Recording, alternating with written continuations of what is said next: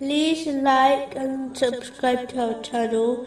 Leave your questions and feedback in the comments section. Enjoy the video.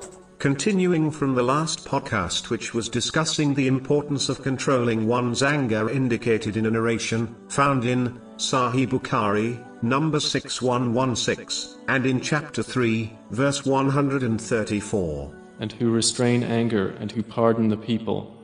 In this narration, a person was seeking a simple, yet all encompassing advice from the Holy Prophet, peace and blessings be upon him. So this shows that anger mostly contains and leads to many evils, and controlling it leads to much good.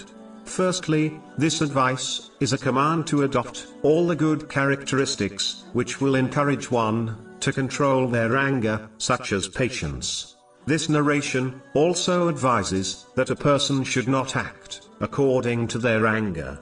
Instead, they should struggle with themselves in order to control it, which ensures no sins are committed due to anger. Controlling anger, for the sake of Allah, the Exalted, is a great deed, and invites the love of Allah, the Exalted. There are many examples where Islam teaches Muslims different ways in which they can control their anger. For example, as anger is linked to and inspired by the devil, a narration found in Sahih Bukhari, number 3282, advises that one should seek refuge in Allah, the Exalted, from the devil, whenever they are angered. A Muslim who becomes angered has been advised in a narration found in Jami R. Tirmizi, number 2191, that they should cling to the ground.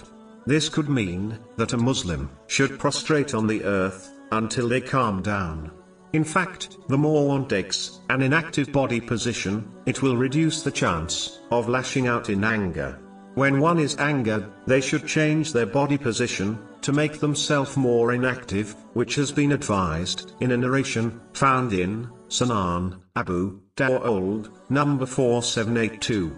This will prevent a person from lashing out in a moment of anger, which leads to great regret, sins, and crimes. This behavior causes one to imprison their anger within them and not affect others until it passes out from them.